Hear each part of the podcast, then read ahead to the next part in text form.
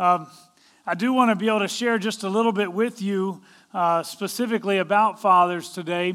Uh, what is the thing that every man and every woman as well desires in life? It is to know that their life has made a difference, to know that what they did actually matters. Let me read a verse of scripture for you. It comes from Proverbs um, chapter 17, verse 6, and it says, Children's children are the crown of old men and the glory of children is their father. Boy, to tell you the truth, I, I hope that there will come a day where my kids can be able to say that the, their crown, basically their glory, is found in their father. I want you to watch a brief video here just to kind of uh, illustrate this for us this morning. As a young father, I, I don't think that I really had any idea what life would look like, not only for myself or for my kids in the years to come. I think a part of that is because of the fact that I'm very simple minded at times. It's hard for me to see past what's on the surface. I see what's happening right here in front of me, but sometimes I can't see two or three or four steps down the road. Um, I just don't necessarily think everything through. It's, um, I don't think that I'm alone in that. I think that's actually a man thing to begin with. It's one of the reasons why when a woman asks a husband what she's what he's thinking, he can honestly answer nothing because uh, we're really not thinking. We're just sitting there, and that happens sometimes. Whereas uh, my wife, uh, it's not unusual for her to be thinking about something or 12 things all at the same time. It's just a part of uh, us, us men and the way we do things.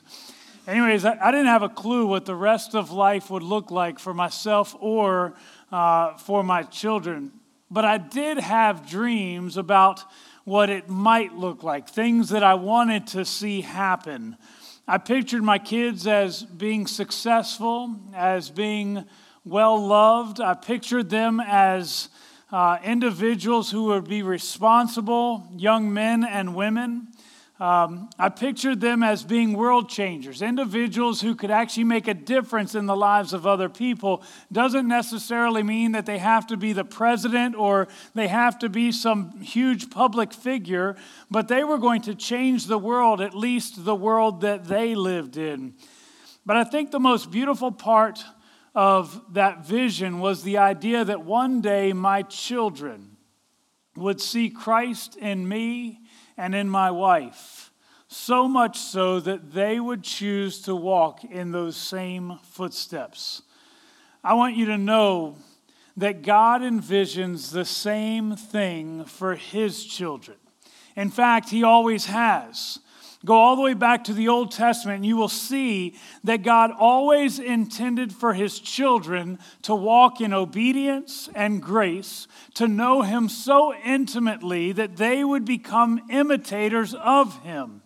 When God promised Abraham on that, that he would have an offspring. In the book of Genesis 22 18, he declares that all the nations will be blessed through his offspring. You see, God's plan was for him and his people to be in a world changer.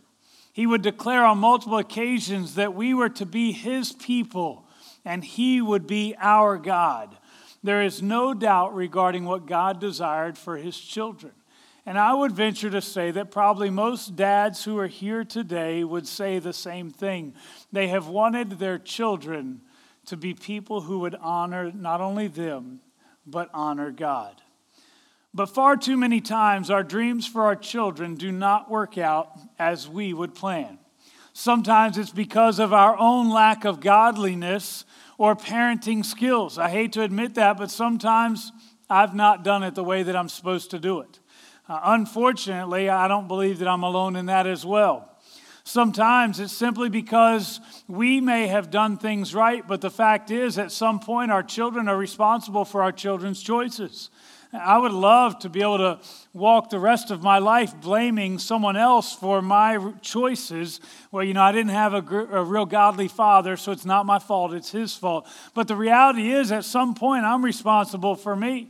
Sometimes I may have done my job, but they still may choose to do what is wrong. We are told that if we train up our children in the way that they should go when they are old, they will not depart from it. That is actually a proverb. And the idea here is that if I do everything I'm supposed to do as a parent, there is a much greater probability that my children will walk in the godliness that has been modeled for them. But it's not necessarily an absolute statement. Instead, it is a proverb, it is a likely response. So, what do we do when brokenness does occur within our family? I believe that the answer is found within the Old Testament story of the Israelites. And I'm beginning a series today that is going to be focusing on the judges, uh, specifically individuals whom God would raise up. Um, these were a group of people who had walked in the blessing of God. I'm talking about the Israelites here. Yet they were also a people who had fallen. This was actually a familiar chorus for the Israelites. It seemed as though it happened over and over and over again. As we look through the book of Judges, we see a cycle of up and down faith and blessing. They would walk in God's blessing, only to turn their backs on God. The result would be punishment and suffering, typically at the hands of neighboring nations, raiders who would come in and they would overpower them. And then God's people would cry out for God's help. They would basically reach that point where they knew that they had messed up and they realized that they couldn't get out of the problem that they had created. Do you remember the old uh, 1980s TV commercial where the lady has fallen? She yells out, Help, I've fallen and I can't get up.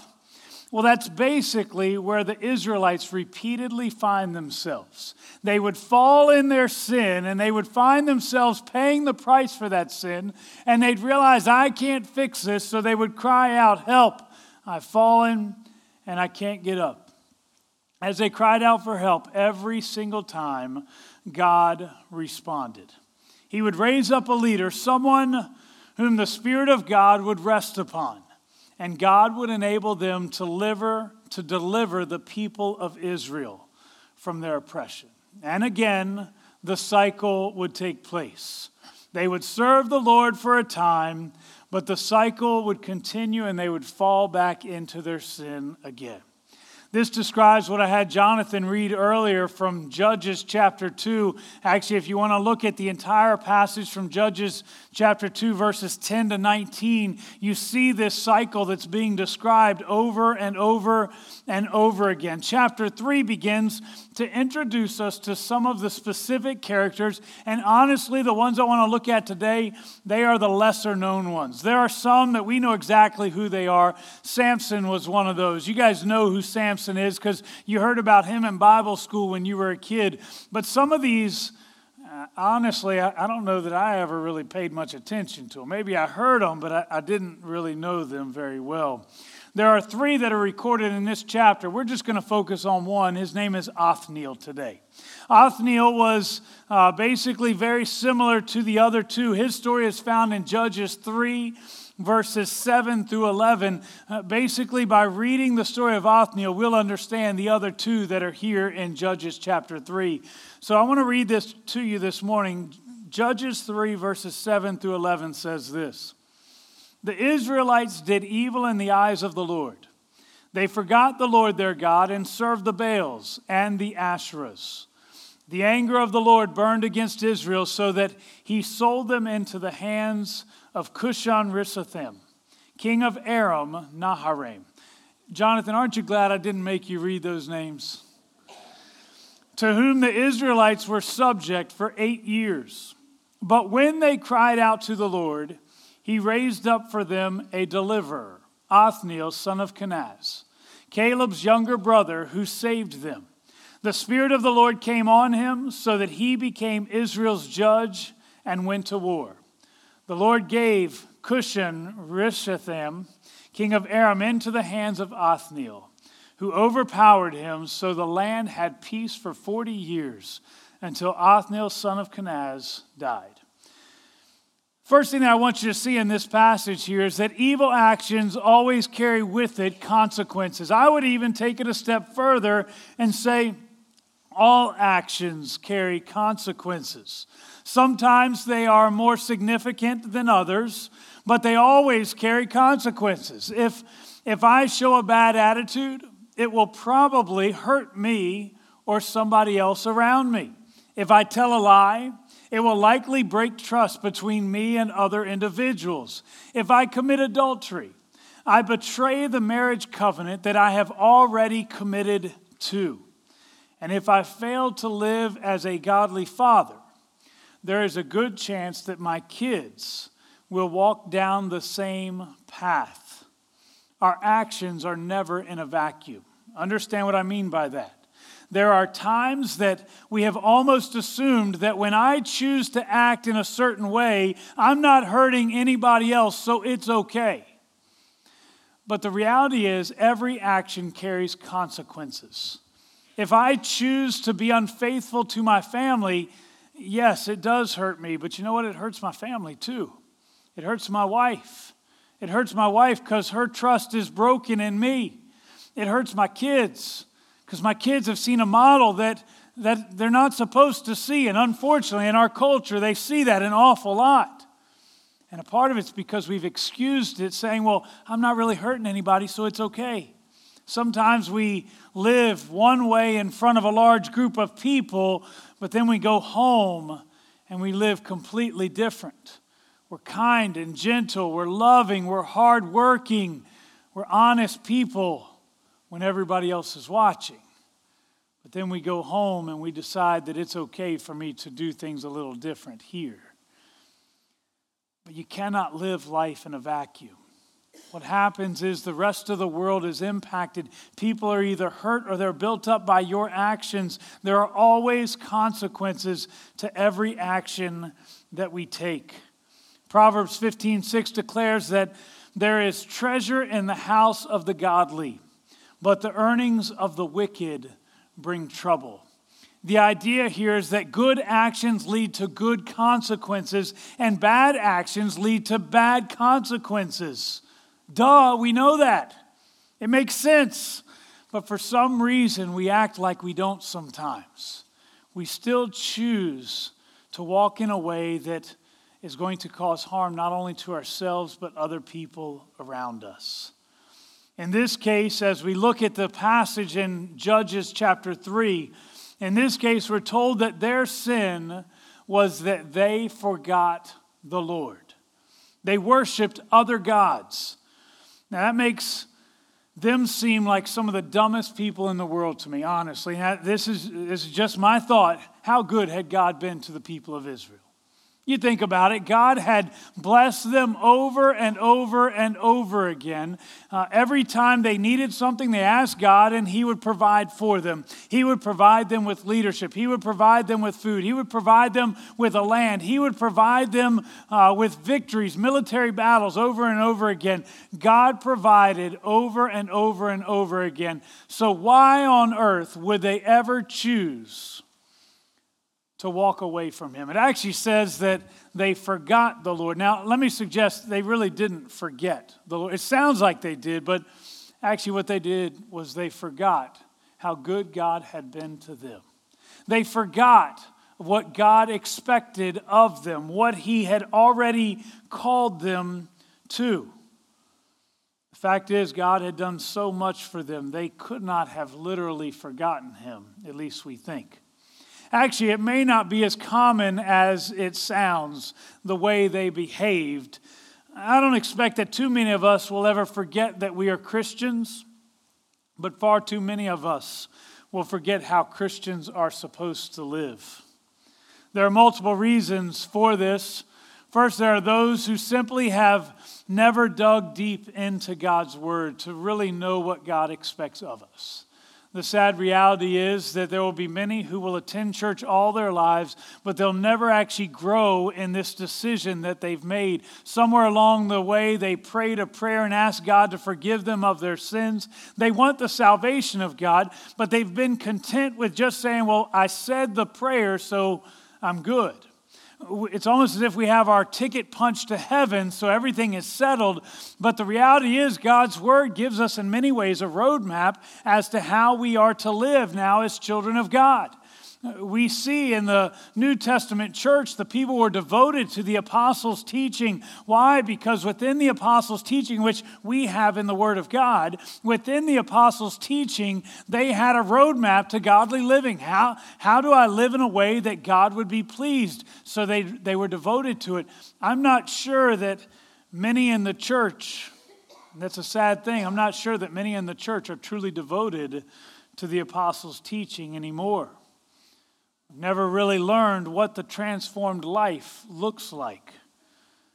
Still, others are trapped in their selfishness. It's not so much an issue of ignorance, and I don't mean ignorance in a negative way, but it's not just that they don't know, but there is a sense of selfishness. They may have some good intentions, but self gets in the way far too often. They've never committed themselves to the transformed life. They may know what God expects, but you know what? They kind of like living in sin. And by the way, sin is an attractive thing, or nobody would do it. And they look and they say, Well, you know what? I could live for God, but you know what? I really like the things that I get to do already. I don't want to give that up. I don't want to give up any friends that maybe they're unhealthy. I don't want to give up any of the habits that have simply become a part of me. And selfishness keeps individuals far too often from truly experiencing the transformed life. They like the idea of salvation, but they still want to continue to live the way that they have always lived. Again, unfortunately, there are many who attend churches every Sunday who could fit that description. So maybe the phrase forgot the Lord sounds a little foolish, but I wonder if there aren't many within the church who have forgotten how to serve the Lord. There's one more reason why this happens, and it's probably the one that fits the Israelites most accurately. Sometimes, if we are not careful, our faith can become so routine that we no longer passionately pursue God. Do you remember when you were really new in your faith? You made a decision and you really believed that God had done a great work in you, and you thought to yourself, man, God is going to do something amazing in my life. Maybe like those fathers who see their children becoming world changers. Maybe for you, you looked and you thought, man, God's going to use me to reach people. This is going to be awesome. My life is going to be so different. And you had that passion and that hunger. And maybe you got into God's word right away and you began to read the scriptures and you dug deep and you wanted to know even more than what you were learning in church. You'd go to bed at night and you'd be praying, and you'd want so much that tomorrow you would be a stronger Christian than you were today. And, and, there was this passion that seemed like, man, it was amazing. Do you still have that passion today? I was talking with someone earlier this week, and we were talking about. Um, specifically about spending time in God's Word. It is a strength for us, and it ought to be something that helps us, but for far too many of us, reading God's Word has fallen by the wayside. Again, we were once passionate about it. We knew we ought to do it. It was something that was just a part of who we were. But is it still? If, if you can go between Sunday services without reading God's Word, then something is wrong. If you're not digging into God's Word on a regular basis, not just when the pastor's preaching, but every single day of our lives, we're probably not as passionate as we once were. I look at the people of Israel. There was a time that they knew that God had been good to them. He had provided for them. He blessed them. And somewhere along the way, they stopped doing what they were doing.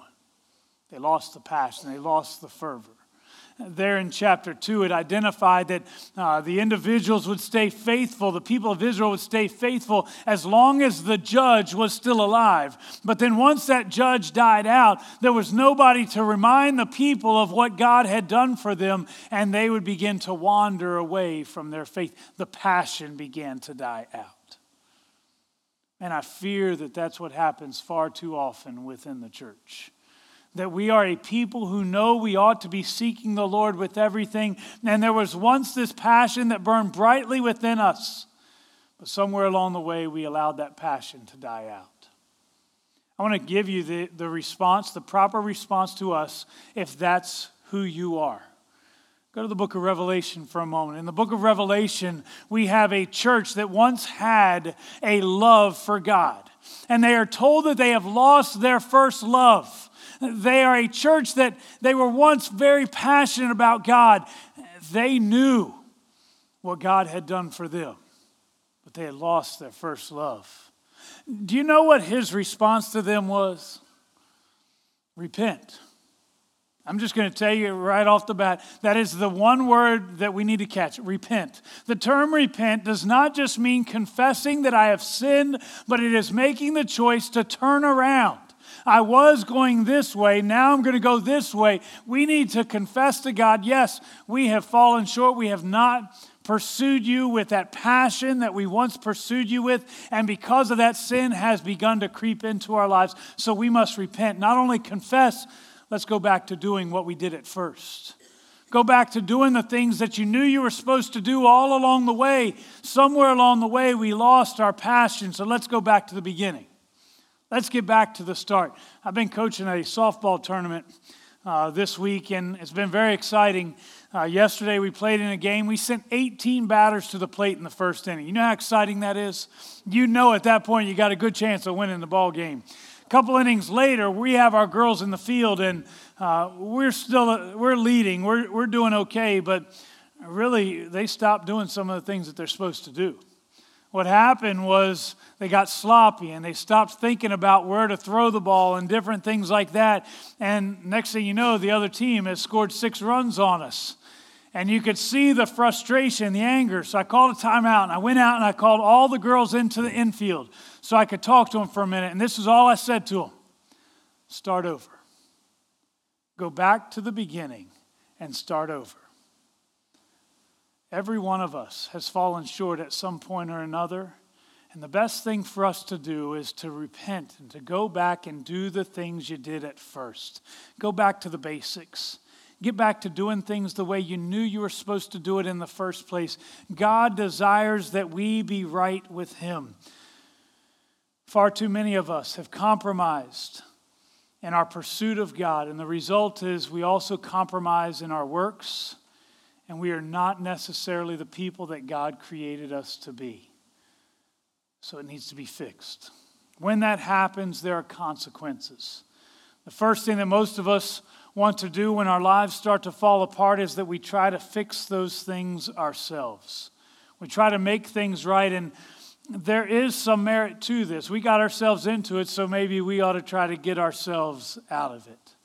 But herein lies the problem there are some problems that we cannot fix on our own. And sure, we created the problem because we allowed sin to take place in our lives. But there are some problems that simply require God's intervention for things to be made right.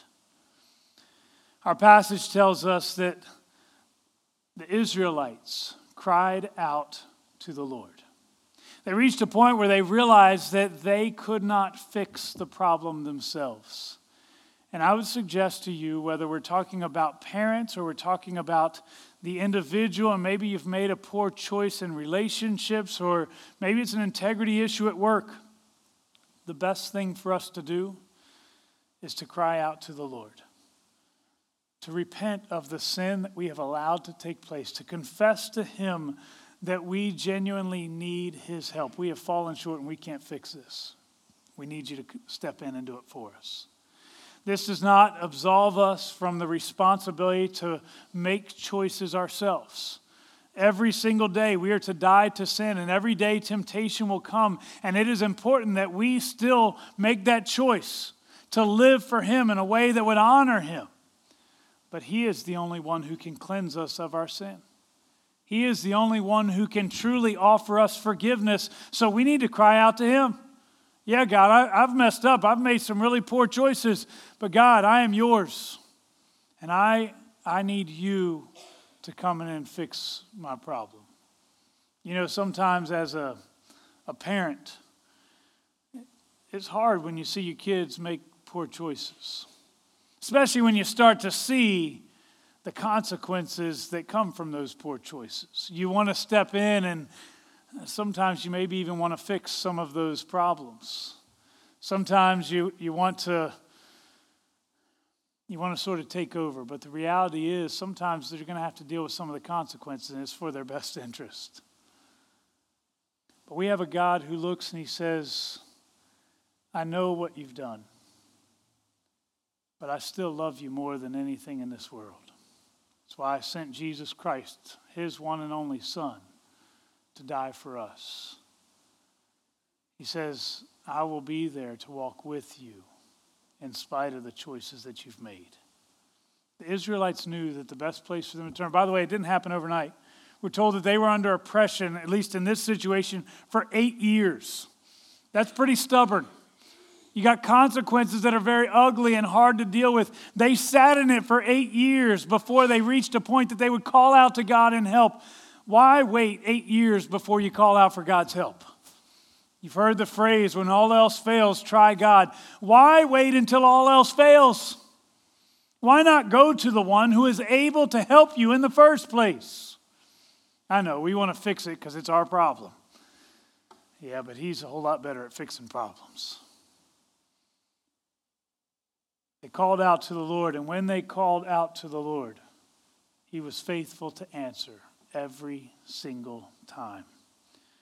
The result that followed was that the people would then begin to seek the Lord. And I love the very last verse that we read uh, today. It says, The Lord gave Cushan Rishathaim, I messed up the name again, king of Aram, into the hands of Othniel, who overpowered him.